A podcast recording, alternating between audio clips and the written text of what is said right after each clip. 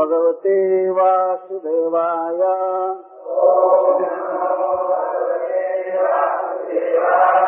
ॐ नमो भगवते वासुदेवाय।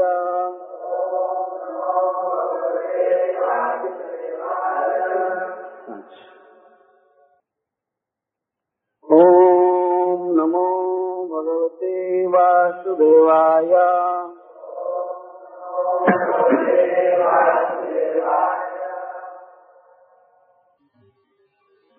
छठा स्कंध अध्याय एक श्लोक छ।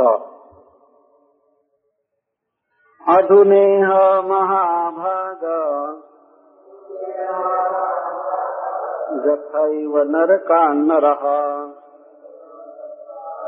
नानोग्रजातनान्नेयात् कन्ने व्याख्यातुमर्हति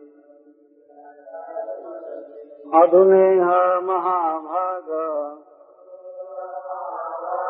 यथैव नरकान्नरः। नानोग्रजातनान्नेयान् तन्मे व्याख्यातुमर्हति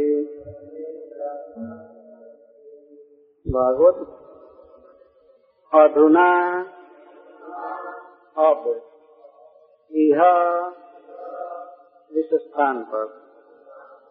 महाभाग हे महाभाग्यवान गुरुदेव, जथा जैसा एवं निश्चित। नरकान नरकों में नरह मनुष्य। नाना उग्र जातनान अनेक उग्र यातनाओं से भरे हुए। न न, याद जा सके। तत् वह उपाय ने मुझे। व्याख्या तुम व्याख्या करके समझाइए। और हसी, आप इसके योग्य हैं। हिंदी बोलो। हे गुरुदेव, आप महाभाग्यवान अब आप वह उपाय बताइए। इस उपाय का अवलंबन करने पर मनुष्य उन नरकों में नहीं जा सकता जो अनेक भयंकर दुखों से भरे हुए हैं। तो आप सब वैष्णव और वैष्णवी सबके चरण कमल में मेरा नमस्कार है। बहुत दिनों से हमारी इच्छा थी कि आप लोगों के बीच बैठ कर भगवान कृष्ण की चर्चा की जाए। तो श्री राधा राज बिहारी जी ने वह समय दिया। वास्तव में भक्तों के बीच में बैठ करके जब भगवान की चर्चा होती है, तभी रस उत्पन्न होता है। आनंद की अनुभूति होती है। वैसे तो भगवान ने कृपा करके मुझे अपनी कथा में इंगेज रखा है। जहाँ भी जाता हूँ तो सब जगह उनकी कथा कहनी पड़ती है। वो लगा लेते हैं। तो भक्तों के हृदय में प्रेरणा करके और भगवान कृष्ण अपनी कथा कहवाते रहते तो अभी मैं यह प्रसंग कह करके आया हूँ अफ्रीका से। गुडा के प्रभु जी साथ में थे। तो उन्होंने आज कहा कि वही सुनाइए यहाँ के भक्तों को। तो उनके प्रेमाग्रह से मैं इस प्रसंग को प्रारंभ कर रहा हूँ। और विशेष करके मैं श्री वासुदेव चौधरी जी को धन्यवाद देता हूँ, जो इस कथा के लिए हमेशा सोचा करते हैं कि कब हो कब हो। तो इनका मैं बहुत आभारी हूँ कि अवसर मिला उनके भावों के अनुसार भगवान ने व्यवस्था किया। प्रसंग इस प्रकार का है कि श्रीमद भागवतम के पंचम स्कंध के छब्बीसवें अध्याय में महाराज परीक्षित ने नरकों के विषय में प्रश्न किया है। वो कहते हैं कि भगवान नर का नाम देश विशेषा आहोषित अंतराले वही त्रिलोक्याम वास हे सुखदेव गोस्वामी, हे गुरुदेव, यह बताइए, ये नरक कोई देश है क्या इस पृथ्वी पर? जैसे भारत है, इंग्लैंड है, अमेरिका है, रसिया है, वैसे इसी पृथ्वी पर कोई नरक देश है क्या? अथवा इस पृथ्वी से दूसरी जगह पर इस ब्रह्मांड के भीतर ही कोई दूसरा स्थान है, अथवा ब्रह्मांड से बाहर है। कहाँ है नरक? तो सुखदेव गोस्वामी कहते हैं अंतराले एवं इस ब्रह्मांड के भीतर ही नरक है, पृथ्वी से दक्षिण दिशा में। पृथ्वी से नीचे है, दक्षिण दिशा में है, गर्भ समुद्र के ऊपर है जहाँ पितरी लोक है, उसी के पास नरक है। पितरी लोक में ऑफ़िस है नरक का। नरक बहुत बड़ा विभाग है, पृथ्वी से कई गुना बड़ा है। इसमें भागवत में लिखा है। और वहाँ अनेक प्रकार के दुखों की स्पेशल व्यवस्था की गई है। पापियों को रेक्टिफाई करने के लिए, शुद्ध करने के लिए। बहुत से भयानक नरकों का वर्णन किया सुखदेव जी ने। तो उसको सुन करके महाराज परीक्षित का हृदय चिंतित हो गया उन लोगों के लिए जो पाप करते रहते हैं। अतः शास्त्र के इतने बड़े मर्मज्ञ सुखदेव गोस्वामी से आग्रह करते हैं, प्रार्थना करते हैं कि आप कोई ऐसा उपाय बताइए, जिस उपाय का आश्रय लेकर पापी व्यक्ति भी नरक में न जा सके। क्योंकि जान में या अनजान में पाप होते ही रहते हैं। कोई ऐसा नहीं है जो पाप न किया हो। या न कर रहा। ऐसा नहीं कि हम लोगों ने पाप किया है, अब नहीं कर रहे हैं। कभी कभी अनजान में पाप होते रहते हैं।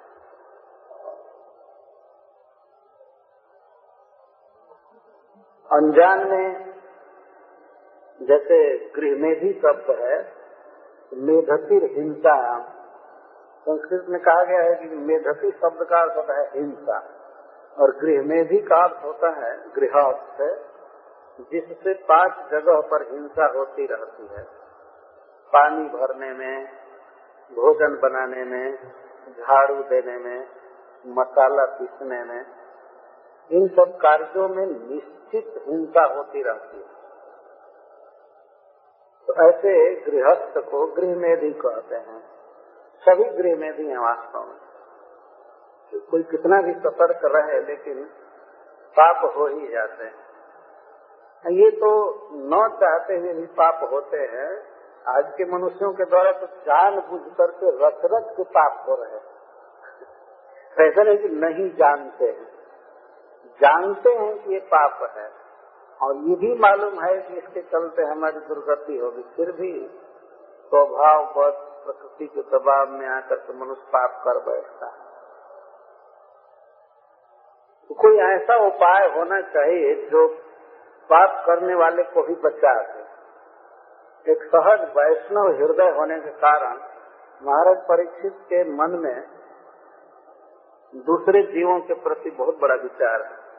ऐसे इनके विषय में सुखदेव गोस्वामी तो कह चुके हैं कि आप वैकुंठ जाएँगे, केवल कथा सुनिए। आप एकाग्रचित होकर के कृष्ण कथा सुनिए आप तो भगवान के धाम में जाएँगे। इसलिए इन्हें अपनी चिंता नहीं है। दूसरों के लिए चिंता है। यही है वैष्णव का स्वभाव। पर दुख दुख, दूसरे के दुख से दुखी रहते तो महाराज परीक्षित का यह प्रश्न लोक हित के लिए है, हम सबके हित के लिए है। तो इस प्रश्न का जो उत्तर आएगा, उसे बहुत ध्यान से सुनना चाहिए। महाराज परीक्षित एक महान वैष्णव कुल में जन्म लिए हैं, अर्जुन के पौत्र हैं, महाराज युधिष्ठिर के पौत्र हैं, और युधिष्ठिर महाराज के राज्य के उत्तराधिकारी हैं। इनके द्वारा एक ऐसी भूल हो गई, एक मुनि के गले में सर्प डालने की, इसके कारण ये राज्य छोड़कर गंगा जी के तट पर बैठे हैं। और जहाँ बैठे हैं, उनकी सभा में ब्रह्मांड से प्राय समस्त ऋषि आए सुखदेव गोस्वामी की कथा बहुत ऊँचे लोगों के बीच हो रही है। जब महाराज परीक्षित से प्रश्न पूछते हैं तो सभी ऋषि ध्यान से सुनते हैं। और बहुत महत्वपूर्ण बात है कि उसमें भगवान वेद व्यास देव बैठे हैं कथा। जो श्रीमद भागवत की रचना किए जो सुखदेव गोस्वामी के गुरु हैं, वे वेद व्यास देव वहाँ सुखदेव गोस्वामी से नीचे आसन पर बैठ करके और कथा सुन रहे हैं। भगवान परशुराम जी अपने शिष्यों के साथ वहाँ आए हुए हैं। प्राय जितने ऋषि आए हैं, सब अपने शिष्यों के साथ आए ऐसा लिखा गया वेदव्यास देव जी गुरु महाराज, नारद मुनि भी उस कथा में बैठे और भगवान वेदव्यास देव और नारद जी एक जगह पर बैठे ऐसा उल्लेख इस वक्त पर्वत मुनि, अत्रि जी, वशिष्ठ, कश्यप और बड़ी बड़ी ऋषि मुनि, प्राय जो स्वर्ग में रहते हैं, ब्रह्मलोक में रहते हैं, वे लोग इस भागवत की महिमा जानते हैं। सुनने के लिए सारा काम धंधा छोड़ करके आ गए। तो ऐसे महान पुरुषों के बीच में मनुष्य को नरक से बचाने के लिए प्रश्न किया गया है। तो बहुत महत्वपूर्ण प्रश्न है। मरने के बाद मनुष्य को जाना पड़ता है अपने कर्म के अनुसार। जैसा भगवान ने गीता में कहा है ऊर्ध्वम गच्छन्ति सत्वस्था मध्य तिष्ठन्ति राजसा जघन्य गुण प्रतिष्ठा अधो गच्छन्ति काम। एक ही श्लोक में तीन बार गच्छन्ति गच्छन्ति गच्छन्ति शब्द का प्रयोग। गच्छन्ति का अर्थ जाते हैं, बहुवचन में। है गच्छति का अर्थ जाता है, गच्छता का अर्थ दो जाते हैं। संस्कृत के व्याकरण को थोड़ा भी जिन लोगों ने पढ़ा है, वो समझ सकते हैं। गच्छन्ति, जाते तो ऊर्ध्वम गच्छन्ति सत्वस्था जो सत्वस्थ हैं सत्व में अस्थित है सत्व गुण में है, ज्ञान और सुख में है, पाप नहीं करते हैं। ये लोग ऊर्ध्वम गच्छन्ति। ऊर्ध्वम का अर्थ ऊपर, देवलोक में जाते हैं अथवा मेरे धाम में जाते हैं। ऊर्ध्वम। अध मध्य तिष्ठन्ति राजसा। और रजोगुणी लोग जो केवल खाने कमाने में लगे हुए हैं, यह काम करो, यह करो, इतना धन संचय करो, ऐसे भोगो ये करो, वो करो। तो वे लोग मध्य तिष्ठन्ति इस पृथ्वी पर जन्म लेते हैं। और कोई आवश्यक नहीं कि मनुष्य शरीर में जन्म लेंगे। और अधो गच्छन्ति तामसा। तामसा अधः गच्छन्ति। तमोगुण में रह करके जीवन बिताने वाले लोग, जुआ खेलने वाले, सिनेमा देखने वाले, हिंसा करने वाले, कामी, लोभी ये सब अधः गच्छन्ति नीचे जाते नीचे का मतलब वृक्ष जोनी कीट पतंग आदि की जोनी में जन्म लेते हैं। ये कौन बोल रहा है जो वास्तव में सबको भेजता है, कौन किधर जाएगा, इसके विषय में श्री कृष्ण सबसे बड़े अथरिटी सबसे बड़े प्रमाण, जो ईश्वर सबको भिन्न भिन्न गति देता है, वही गीता में बोल रहा है। ऐसा नहीं कि हमारे जैसा अज्ञ व्यक्ति अंदाज से बोल रहा है कौन कहाँ जाएगा। भगवान बोल रहे हैं कि सत्वगुणी ऊपर जाते हैं, रजोगुणी मध्य में रहते हैं और तमोगुणी अधः तो जाना है। ये तो सबको पूरा पूरा रियलाइजेशन होना चाहिए कि जाना है। तो जाना ही है तो क्यों नहीं अच्छे जगह पर जाए? जैसे मान लीजिए, आप लोगों में से सबको अगर कहा जाए कि ये घर छोड़ना है और आप पर है, आप जैसा घर चुनिए। तो प्रत्येक आदमी अपने स्टैंडर्ड से अच्छा घर जो है, जब छोड़ना ही है, जाना ही है तो क्यों नहीं अच्छे लोकेशन में जाए, अच्छी जगह पर जाए। तो शरीर छोड़ करके जाना है तो क्यों नहीं हम कृष्ण के धाम में जाए? नहीं जाना होता तो कोई बात नहीं, और करके रह जाते लेकिन जाना है, स्वयं भगवान ही बता रहे हैं कि ऐसा करने पर ऐसा होगा, ऐसा, ऐसे जाएगा। तो महाराज परीक्षित का प्रश्न ध्यान में रखिए, बहुत महत्वपूर्ण है, और सुखदेव गोस्वामी उत्तर दे रहे हैं। उत्तर देने से पहले, सुखदेव गोस्वामी यह कहते हैं कि मैंने जिन नरकों का वर्णन किया है, उन नरकों में पापी व्यक्ति निश्चित जाता है। यदि उसने प्रायश्चित नहीं किया है तो। एक बार जिन नरकों का वर्णन किए और नरक के योग्य कैंडिडेट का वर्णन किए, पुनः दोबारा कह रहे हैं कि मैंने जिन नरकों का वर्णन किया है, उनमें पापियों को जाना पड़ता है। यदि उन्होंने जीवन में प्रायश्चित नहीं किया, उस पाप को खत्म नहीं कर लिया इसी जन्म में तो जाना है निश्चित। तो उसको ये कह रहे हैं। शेष का हुआ है। न चेदिहैवापच्युतिञ्जथाङ्घकृतास्य कुर्यान् मनवोक्तिपाणिः ध्रुवम् स वै ये कीर्तिता मे भवतस्तिग्म जातनः। हे महाराज न चेदिहैवापच्युतिम् जथाङ्घ कृतस्य कुर्यान् मनोक्तिपाणिभिः मनोक्ति पाणी भी मन, वचन और शरीर से हाथ से। जिसने पाप किया है और यदि से यदि यह एवं इसी जन्म में अपस्थिति न कुरियात अपने पाप का प्रायश्चित नहीं कर लिया तो ध्रुवम सवै प्रेत नरकानुपाय सह सह, ध्रुवम प्रेत्य, वह मर करके ध्रुवम नरकानुपाय वह निश्चित नरक में जाता है। ध्रुवम शब्द है, वही शब्द है।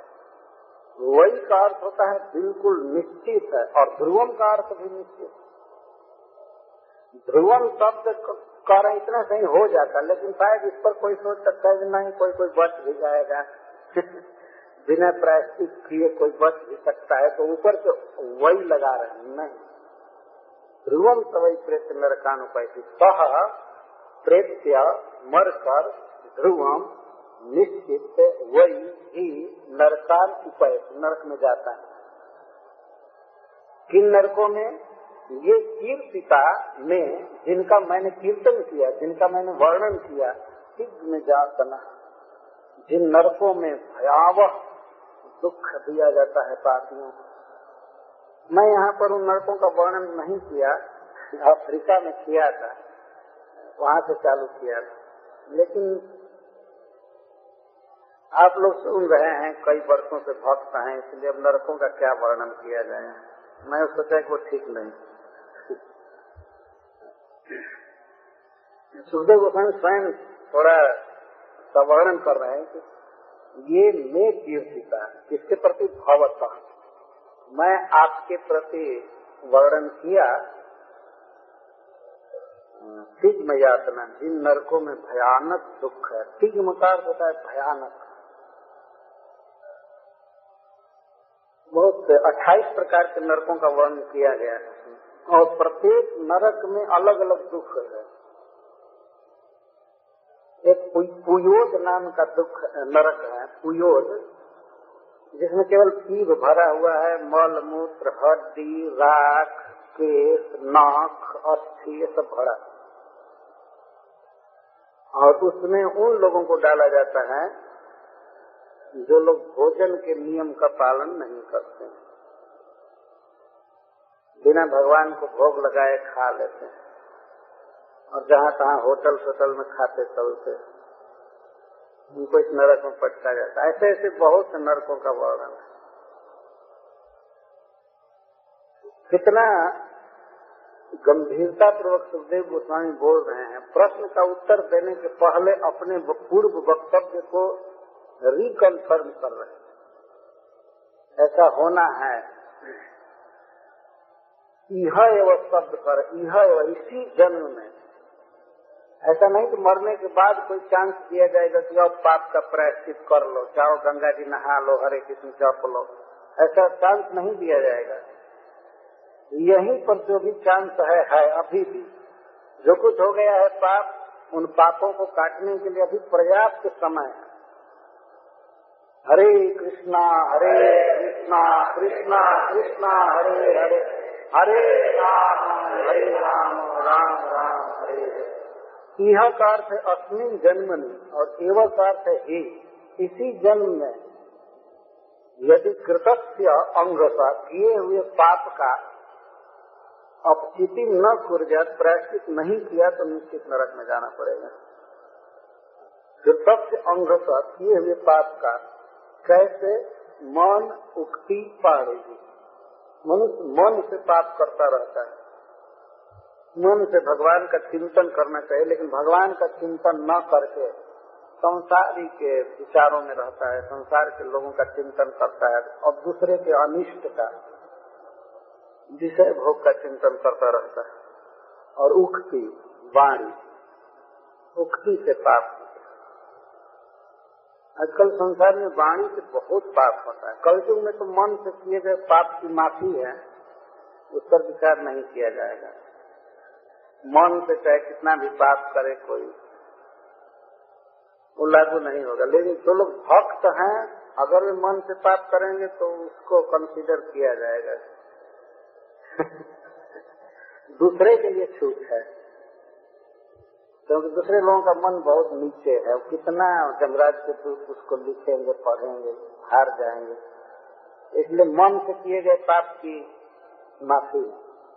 लेकिन उक्ति, वाणी से किसी को गाली देना, सिनेमा का गीत गाना, ये सब पाप है।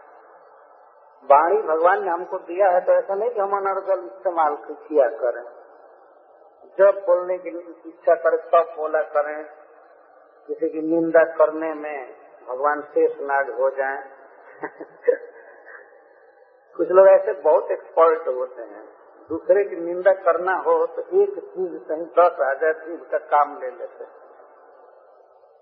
एक्सपर्ट होते हैं। पाप है वहाँ दूसरे की चुगली करना और विषय का वर्णन करना। आजकल के लोग वाणी से बहुत पाप कर रहे हैं। तो बाड़ी से पाप करते ही हैं, प्रेस से कंप्यूटर से पाप कर रहे हैं, पत्र पत्रिका अखबार छाप छाप करके भेज रहे हैं दुनिया में। स्वयं तो पाप कर रहे हैं, दूसरों को भी पढ़वाते हैं, तुम भी पढ़ो। अखबार। सवेरे सवेरे भले भागवत का दर्शन न हो, लेकिन रोड पर जहाँ तहाँ अखबार का दर्शन ज़रूर हो जाता मॉर्निंग न्यूज़ यह न्यूज़ वह न्यूज़ पाप है संसार का वर्णन करना संसार का वर्णन करना। इसके लिए हमारी उक्ति नहीं है। भगवान ने हमें एक सीमित वाणी दिया है सीमित शक्ति है। उस शक्ति का प्रयोग भगवान कृष्ण के गुणानुवाद में करना चाहिए। और और यदि गुण मालूम न हो भगवान का तो महामंत्र तो मालूम है। इसकी आवृत्ति करते रहना चाहिए। हरे कृष्णा हरे कृष्णा कृष्णा कृष्णा, हरे हरे। हरे राम हरे राम। हरे हरे। तो ध्यान देना चाहिए शास्त्रों के शब्द पर कि मनुष्य उक्ति से बात करता है। वचन से बोलना। उक्ति का अर्थ होता है अपने भावों को प्रकाशित करना। जैसे व्यक्ति शब्द है तो व्यक्ति शब्द बना है वी धान प्लस उक्ति, व्यक्ति। तो विशेषण उक्ति। जो हम विशेष रूप से किसी वस्तु का प्रकाशन करते हैं तो उसको व्यक्ति कहते हैं। और अभिव्यक्ति या व्यक्ति। तो उक्ति का भी अर्थ होता है, हमारे भीतर जो भाव है, हमारे मन में जो विचार उठ रहा है, उसको कुछ व्यक्त करना। भावों से व्यक्त करते हैं। और पहाड़ी भी, और हाथ से पाप होता है। जितनी आजकल गायें मारी जा रही हैं, पशु वध हो रहा है, सब हाथ से मारना मशीन हाथ से बनाए हैं, इसीलिए मशीन से जो भी गौ का वध हो रहा है, जीवों की हिंसा हो रही है सब हाथ से किया हुआ माना जाएगा। पानी तब आँख से, कान से सब तरह से पाप करते रहते हैं। पाप तो लगातार होते ही रहते हैं, लेकिन बहुत सजग होकर के इन पापों को इसी जन्म में काट देना चाहिए, खत्म कर देना चाहिए। कोई गलती हो गई है। कर देना चाहिए नहीं करने पर निश्चित नरक में जाना पड़ता है। यही वो सत्य बहुत महत्वपूर्ण है, इसी जन्म में, इसी शरीर में उन पापों को काटना है। पहले के जो पाप हैं, उनको भी और इस शरीर में जो किए हैं, उसको भी इस मनुष्य जीवन में उसको खत्म करके कर्म बंधन से मुक्त हो जाना चाहिए मनुष्य को। सुखदेव गोस्वामी कह रहे हैं। और यह सिद्धांत करके कहते हैं तस्मा पाप निष्कृत जते मृत्योरपिपाद्यतात्मना दोषस्य दृष्ट्वा गुरुलाघवं यथा। तरुजाम निगान तस्मात् इसलिए प्रायश्चित नहीं कर पाएँगे तो निश्चित नरक में जाना पड़ेगा, इसलिए तस्मात पूरा एवं आसु एवं यह एवं, पाप निष्कृत जते अतः पाप निष्कृत, पाप को पूरा पूरा समाप्त कर देने के पाप फल को पूरा पूरा काटने में पूरा एवं, मृत्यु मृत्यु पूरा एवं, मृत्यु से पहले ही आसु एवं, जल्दी ही, इसी जन्म में मृत्यु से पहले वो भी बहुत जल्दी और विपत्तात्मना जब तक यह देह विपत्ति में नहीं पड़ जाता है, भीषण रोग या बुढ़ापा से ग्रस्त नहीं हो जा रहा है, उससे पहले पहले जतन कर लेना चाहिए, पहले ही पाप काट लेना चाहिए। कई बार एवं शब्द लगाना पड़ेगा, तस्मात पूरा एवं, मृत्यु पूरा एवं, मृत्यु से पहले ही। अब शरीर छूट जाएगा और जमराज के दूत आएँगे लेने के लिए तो उस समय यदि आप उनसे माफ़ी मांगते हैं, सरकार छोड़ दो, गलती हो गई, दो चार साल जीने तो हम पाप का प्रायश्चित करेंगे, अब धर्म करेंगे, भजन करेंगे। यह सुनने के बाद जमराज के दूत और ज़्यादा पीछते हैं। उन लोगों को ट्रेनिंग होती है इससे सब। ऐसा लिखा गया है। जमराज के जो बड़े बड़े दूत हैं, बहुत एक्सपीरियंस दूत हैं बहुत अनुभवी तो वे लोग और दूतों को सिखाते हैं पापियों को कैसे मारा जाएगा, कैसे काटा जाएगा, कैसे आग में जलाया जाएगा। अगर कोई माफ़ी मांगे तो और ज़्यादा मारते चुपचाप पहले तब तो ठीक है। जमराज के दूतों को ट्रेनिंग दिया गया। है मृत्यु पूरा एवं मृत्यु से पहले ही प्रायश्चित करना है। और वो भी यह एवं इसी शरीर में अच्छा इसी समय इसमें ज्ञान प्राप्त हो रहा है। और आँसू एवं जल्दी से जल्दी। और उसके बाद भी सुखदेव गोस्वामी कहते हैं, अविपद्यता आत्मना। जब तक यह आत्मा, जब तक यह शरीर अविपद्यता, विपद में नहीं है, उसके पहले प्रैक्टिस कर लेना चाहिए। एक दिन शरीर विपत्ति में पड़ जाता है। पड़ना ही है इसको। कौन ऐसा है जो बुढ़ापा से बच जाएगा? बुढ़ापा इस शरीर के लिए बहुत भारी विपद है। और विपद्यता, विपद में नहीं है। उसके पहले प्रैक्टिस कर लेना चाहिए एक दिन शरीर विपत्ति में पड़ जाता है। पड़ना ही है इसको। कौन ऐसा है जो बुढ़ापा से बच जाएगा? बुढ़ापा इस शरीर के लिए बहुत भारी विपद है। बुढ़ापा में चला नहीं जाता है। हमने देखा है कि किसी वृद्ध व्यक्ति के लिए उसके घर के लोग कहते हैं, वो तो अपने पैर पर चल करके बाथरूम में चले जाते हैं। अभी तो बहुत ठीक है। ऐसा कहते इसका मतलब बुढ़ापा में ऐसी दशा होगी कि पलंग पर, खाट पर पड़े पड़े शौच करना पड़ता है। वहीं थूकना पड़ता है। और आदमी खड़ा रहता है खड़े खड़े पे साफ़ करने लगता है। और कोई घर का लड़का होता है, सयाना आदमी, उसको पकड़ करके और टॉयलेट में ले जाता है। अपने से चल नहीं सकता। तो जो अपने से बाथरूम में नहीं जा सकता, वो प्रायश्चित क्या करेगा उस समय? बताइए, क्या तप करेगा, क्या भजन करेगा? इसलिए सुखदेव गोस्वामी कहते हैं कि अविपद्यता आत्मना, जब तक शरीर विपत्ति में नहीं पड़ जाता है, उसके पहले ही और जल्दी, नहीं तो कई प्रकार की बाधा आ सकती है। प्रायश्चित कर लेना चाहिए। बड़ा सुंदर दृष्टांत दे रहे हैं। दो दोषक दृष्टवा गुरु लाघवम यथा भीषक चिकित्सित रुजन निदान रुजन निदान निदान रोगों की चिकित्सा जानने वाला भीषक वैद्य, डॉक्टर, जिस तरह से रोगों की गुरुता और अल्पता के अनुसार दवा देता है चिकित्सा करता है, उसी तरह से छोटे पाप के लिए छोटा प्रायश्चित और गुरु पाप के लिए गुरु प्रायश्चित कर लेना चाहिए। गुरु का तो बड़ा अगर छोटा पाप किए हैं तो छोटा प्रायश्चित कर लो, खत्म करो उसको। और बड़ा पाप हुआ है तो बड़ा प्रायश्चित होना चाहिए। ये जो हम लोगों की दशा है, वर्तमान में, एक रुग्र दशा है। और शास्त्र बताता है कि इस रोग की चिकित्सा कैसे होगी। वैसे हम लोग इस बात को जान चुके हैं कि महामंत्र ही सबसे बड़ा औषधि है। इसमें सब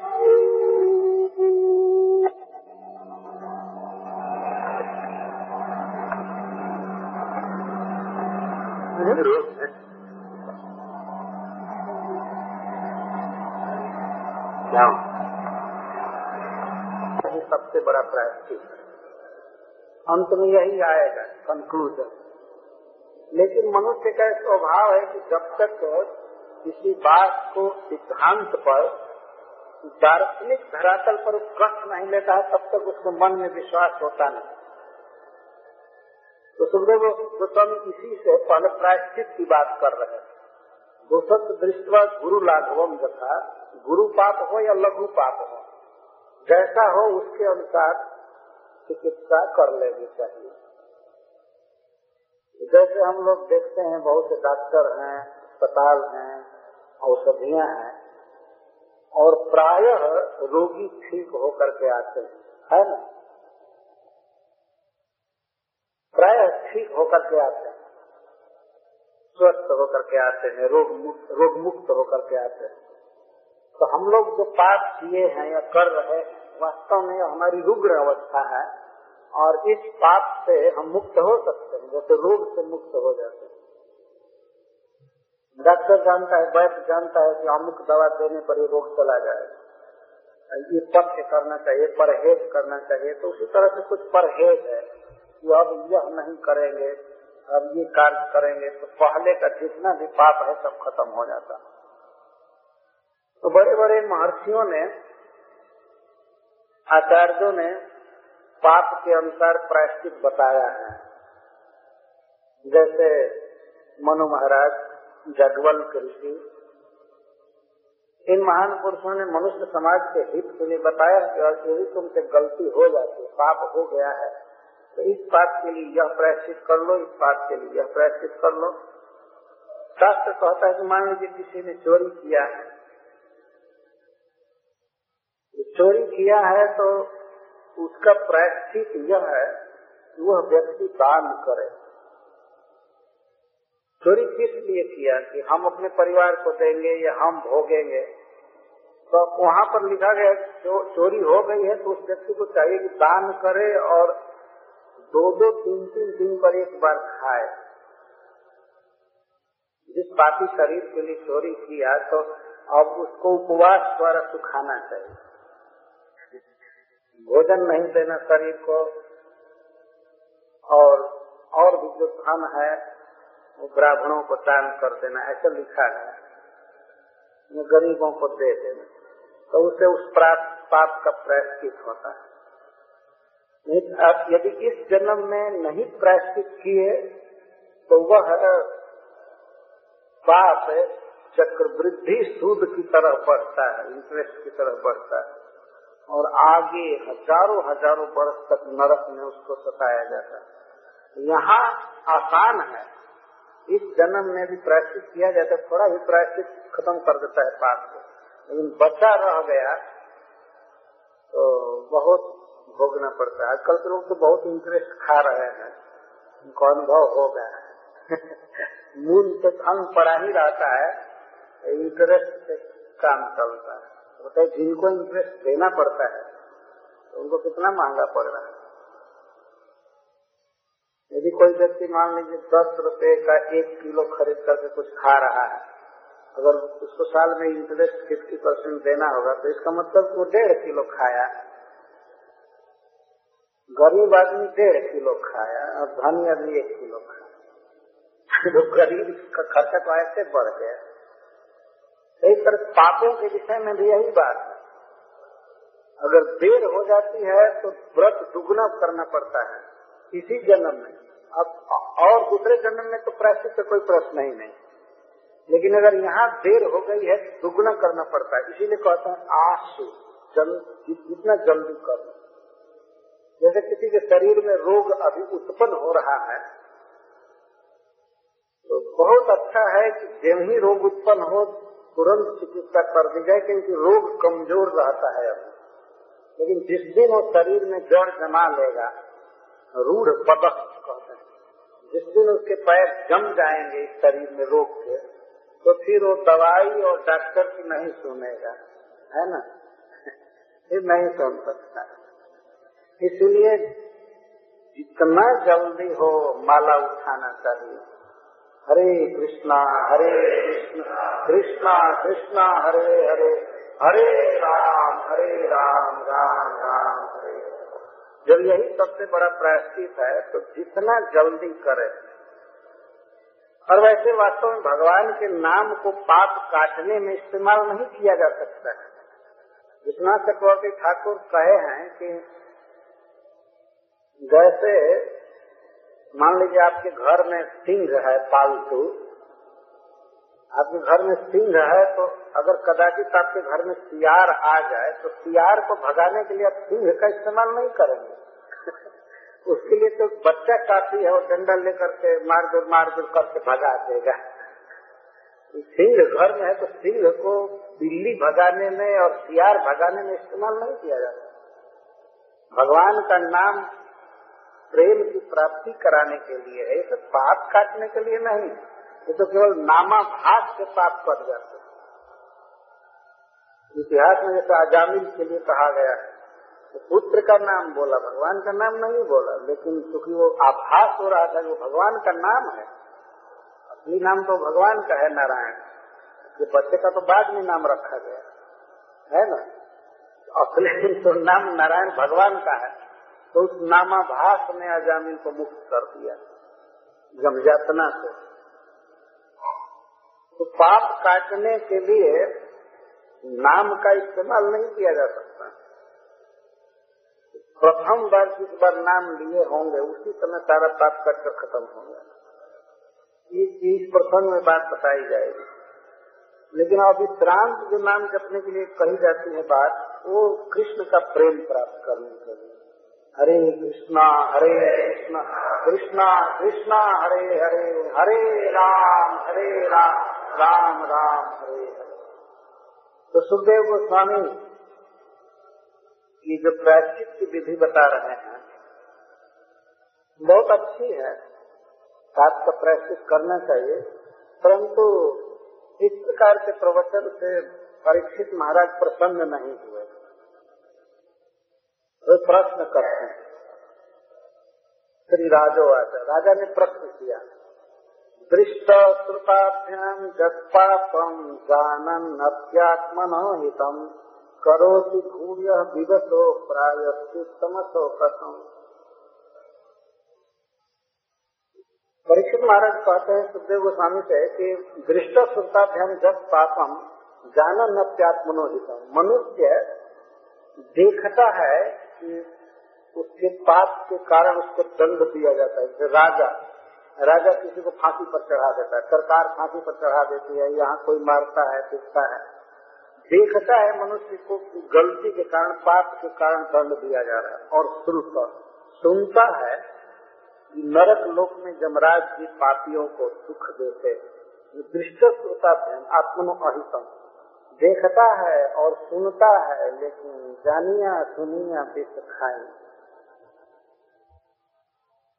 जानता है कि, और सुनता है, बहुत लोगों के विषय में कि शास्त्र से सुनता है, साधु से सुनता है कि मरने के बाद सम्राट जी दुख देंगे और दृष्ट देखता है सरकार दंड दे रही, जेल में बंद कर रही है, किसी को फांसी दे रही है, किसी को आजीवन कारावास दे रही है।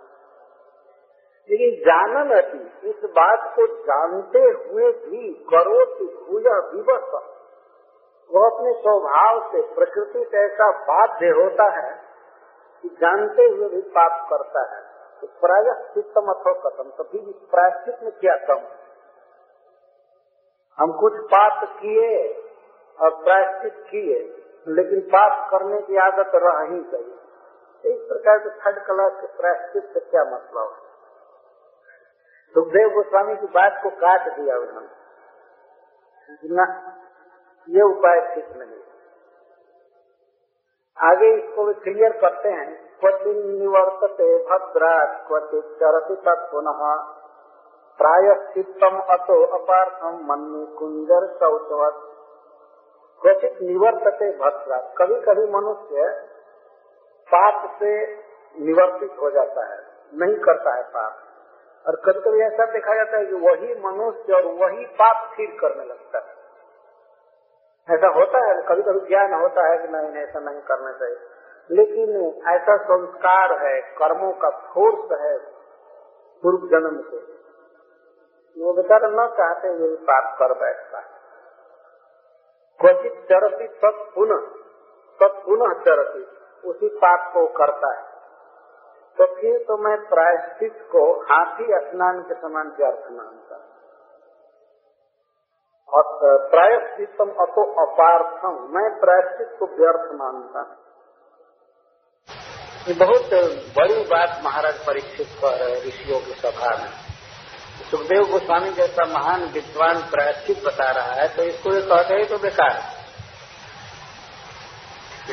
ये तो कुंजर शौचवत कुंजर का अर्थ हाथी और शौच का अर्थ सुचिता स्नान। तो हाथी के स्नान के समान व्यर्थ है। हाथी स्नान करता है नदी में जाकर, अपने सूढ़ से पानी उठा उठा करके अपने पर डालता है, नदी में अवगाहन करता है।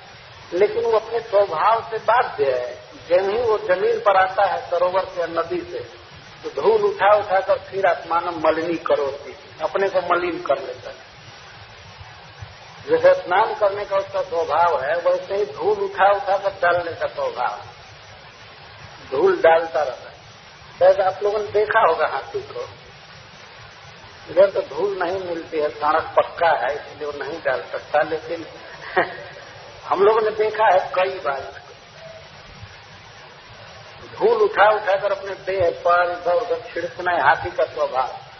वैसे ही मनुष्य का स्वभाव है पाप करना। है तो ले जाकर के स्नान भी करा दिए गए हाथी को तो फिर धूल डालकर मलिन हो जाता है। ऐसे मनुष्य कुछ प्रायश्चित करा दीजिए, ये काम कर दीजिए, वो काम कर दीजिए, पाप फिर जारी रहता है। तो इसको तो मैं अपार्थम मानने अपार्थम मतलब व्यर्थम मानने मैं इसको व्यर्थ मानता और वास्तव में सुखदेव गोस्वामी परीक्षा ले रहे थे अपने शिष्य की। मैं यह बात कह देता हूँ तो क्या परीक्षित संतुष्ट हो जाते हैं? लेकिन परीक्षित इतने बुद्धिमान थे वे इससे संतुष्ट नहीं हुए। उन्होंने कह दिया कि ये व्यर्थ है प्रश्चित व्यर्थ। कोई ऐसा उपाय बताइए कि उससे पाप हो ही नहीं। ऐसा ऐसा पक्का औषधि बताइए, ऐसी दवा मत बताइए कि खाया, कुछ दिन निरोग हुआ और फिर बीमार हो गए। ऐसी दवा हमें नहीं चाहिए। हाथी अपने सिर पर धूल डालता है तो इसके विषय में हम लोग पढ़े हैं उक्तियाँ हैं हिंदी साहित्य में।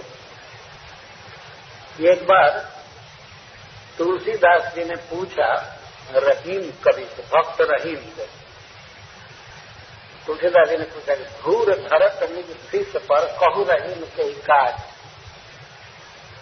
हे रहीम जी ये बताइए कि गजराज धूल को अपने सिर पर क्यों धारण करता रहता है? तो रहीम जी बहुत बड़े भक्त थे, उन्होंने तत्काल उत्तर दिया कि जेहिवज मुनि पत्नी तरी तो धूढ़त गजराज। जिस भगवान श्री राम के, जिस चरण धूली से अहिल्या तर गई उसी धूली को गजराज खोज खोज कर अपने सिर पर डालता रहता है। बड़ा सुंदर उत्तर दिया। ये ये भक्त की भावना है। जहिरज मुनि पत्नी करी मुनि पत्नी मतलब गौतम की पत्नी अहिल्या, जिस रज से तर गई, उसी रज को हाथी आज तक खोजता रहता चलते चलते सब विचार करता हो सकता है कि यहाँ वो रज हो श्री राम चरण रज हो तो मैं तर जाऊँगा। ये तो भक्त का भाव है, लेकिन ये स्वभाव है हाथी का तो धूल डालता रहता है। ऐसे ही मनुष्य का स्वभाव है कि वो पाप करता ही रहेगा। पाप न कर पाना बड़ा कठिन है। तो इसीलिए महाराज परीक्षित का जो खंडन है सुखदेव गोस्वामी के वक्तव्य का बहुत महत्व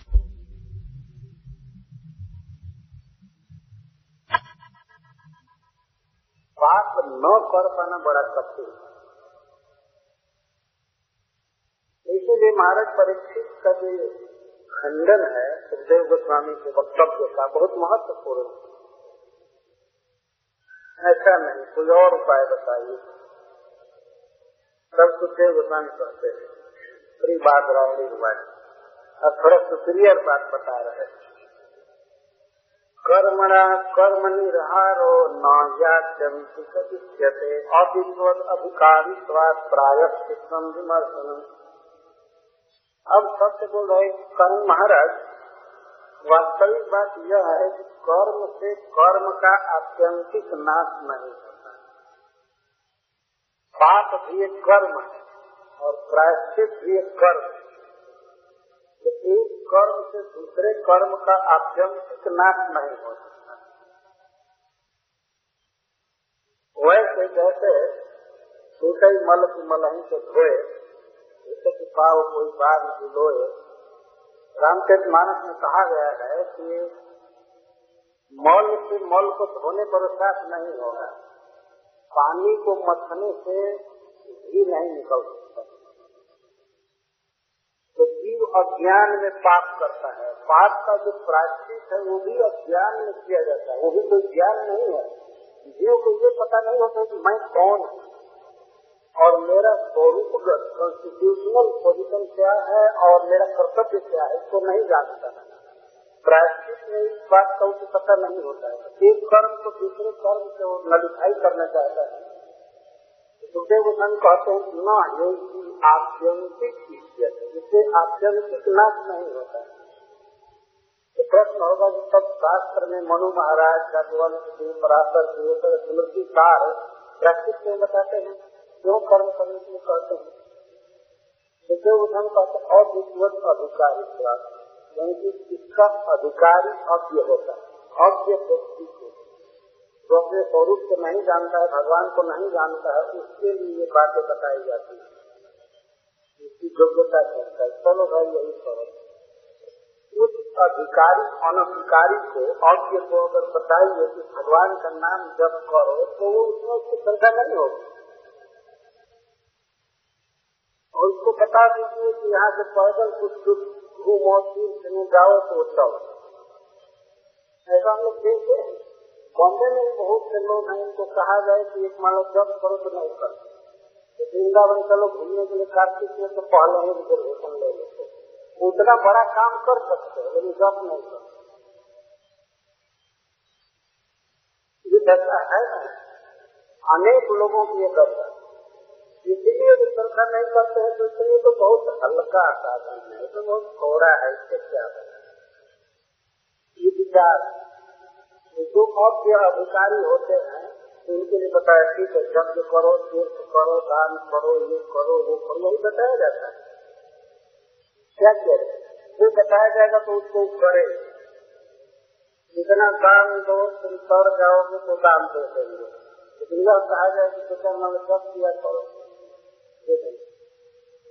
तो उसे समझा नहीं इसीलिए ऐसे भव्य अधिकारियों के लिए स्मृतिकारों ने भारी भारी कर्म बताया तो ये करो ये करो ये करो ये करो। तो गोस्वामी साफ़ कहते हैं, अविद्वत अधिकारी हुआ। अविद्वत अधिकारी हुआ मूर्ख लोगों के लिए प्रायश्चित की बात है देश कहता है सिद्धि होती है, लेकिन पूरी पूरी सिद्धि नहीं होती। तब महाराज परिस्थिति पूछते हैं कि ठीक है तो वास्तविक प्रायश्चित क्या है। सही सही प्रायश्चित क्या है। प्रायश्चितम विमर्शन विमर्शन विचार करना तथा ज्ञान ही वास्तविक प्रायश्चित बहुत सुंदर बात हुआ विमर्शन ही प्रायश्चित विमर्शन, किसी चीज़ को ठीक ठीक जान लेना और जान करके व्यवहार करना ये प्रायश्चित इसको उदाहरण के द्वारा नस्ल तो पक्षने वाला यादयो भी भुवंशी एवं नियम कृत राजन समय इस्तेमाल कर सके जैसे यदि ये उदाहरण विस्तृत नहीं हो रहा यदि पिछले गोसाई पहले उसको बता रहे ज्ञान को ही प्रायश्चित कर। किसी चीज़ की सही सही जानकारी हो जाए तो प्रायश्चित जैसे मान लीजिए यहाँ पर जहर रखा हुआ है, जीत रखा हुआ और किसी व्यक्ति को पूरा ज्ञान हो गया कि जीत है तो नहीं पिएगा जानकारी हो गई कि ये पाप है, नहीं करना चाहिए, ये पुण्य है, करना चाहिए। तो ज्ञान जो है वही वास्तव में प्रायश्चित। इस बात से परिचित महाराज जी कहा हाँ? कुछ ठीक है, लेकिन पूरे पूरे ठीक नहीं गोस्वामी उदाहरण देते हैं अस्नत सत्यम एवं सत्यम अन्नम एवं अस्नत जो केवल स्वच्छ अन्न खाता है मतलब स्वास्थ्य के अनुकूल भोजन करता है, गड़बड़ नहीं खाता है। तो व्याधि न अभिभवन उसको व्याधियाँ नहीं दबा पाती, रोग नहीं होता है। ठीक से खाए तो। लेकिन प्रश्न ये होता है कि ज्ञान बना नहीं रहता है सब ज्ञान भी तो कभी कभी बनता है, घट जाता है। किसी आदमी को मरा हुआ देख कर किसी के भी मन में ज्ञान हो जाता है, लेकिन ज्ञान दिखता नहीं। तुरंत खत्म हो जाता शास्त्र सुनने पर, कथा सुनने पर ज्ञान होता है, दिखता नहीं। तो ऐसी बात बताइए जिससे ज्ञान हमेशा टीका है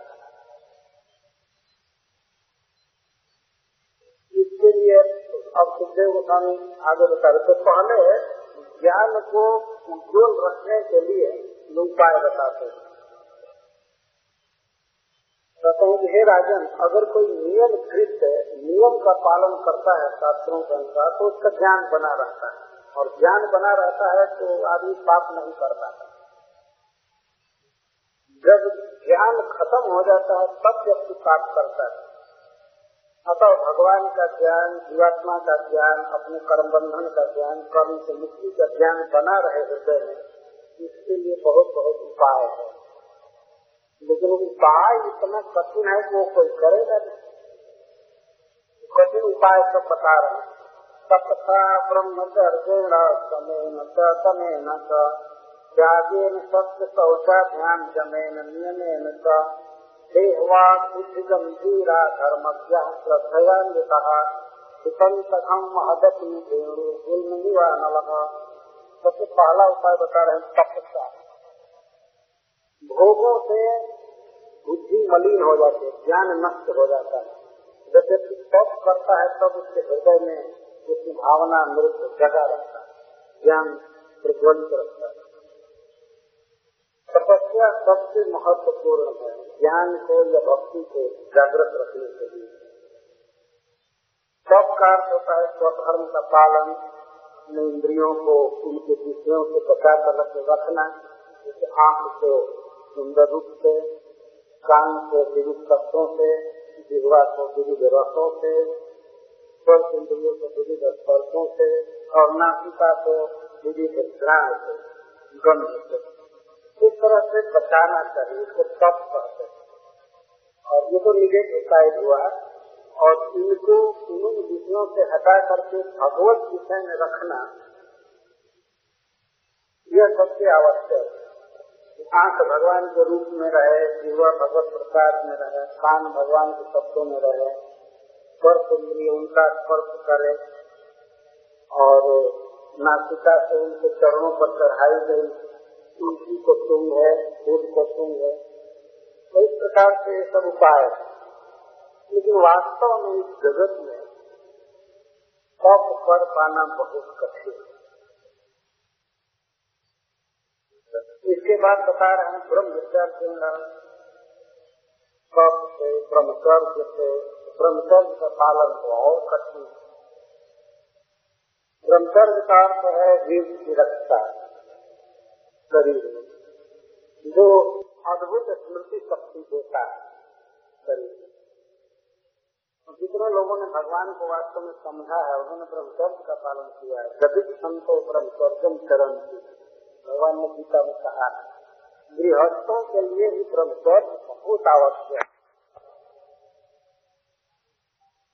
उनके उनके लिए केवल संतान उत्पत्ति के लिए स्त्री संघ का विधान है। नहीं तो ब्रह्मचर्य ब्रह्मचर्य, सब जगह ब्रह्मचर्य की प्रशंसा। तो सप्ताह ब्रह्मचर्य समेन च समेन च। मन को कंट्रोल में रखना, मन को शांत रखना, समेन च इंद्रियों पर निग्रह करना त्यागे न त्याग का अर्थ है संन्यास या त्याग का अर्थ है दान। त्यागे न सत्य होता है। त्याग का अर्थ मुख्य अर्थ होता है दान।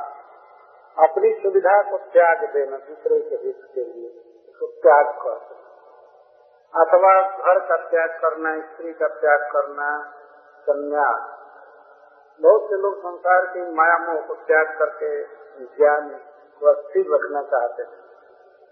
और सत्य पहुँचा ध्यान, सत्य का वेदाध्ययन शास्त्र का वाक्य सत्य है तो उसको पढ़ना, सुनना और शौचालय सूची रखना ज़मीन का नियम का यम का पालन करना, नियम का पालन करना। बारह यम है, बारह नियम है। यम का अर्थ है नहीं नहीं करना। और नियम का अर्थ करना। जैसे कोई चार चीज़ बताते हैं। नो मिटिंग नो गैंगली इत्यादि। ये यम है, नहीं करना है। और नियम है, सोलह माला जप करना, स्नान करना, मंगलारती करना, ये सब नियम। एक तरह से बारह यम है, बारह नियम है। लेकिन इन सब उपायों के द्वारा जो सुधीर पुरुष हैं, धर्मज्ञ हैं और श्रद्धा से युक्त हैं, शास्त्र में जिनकी श्रद्धा है और शास्त्र बताने वालों में जिनकी श्रद्धा है, वे लोग देशवाद, बुद्धिज्म, देह, वचन और बुद्धि से उत्पन्न हुए पापों को उसी तरह चितंती जला देते हैं, जैसे वेणु गुलमम अनल जैसे आग बाँस के झुरमुट को जलाकर राख कर देते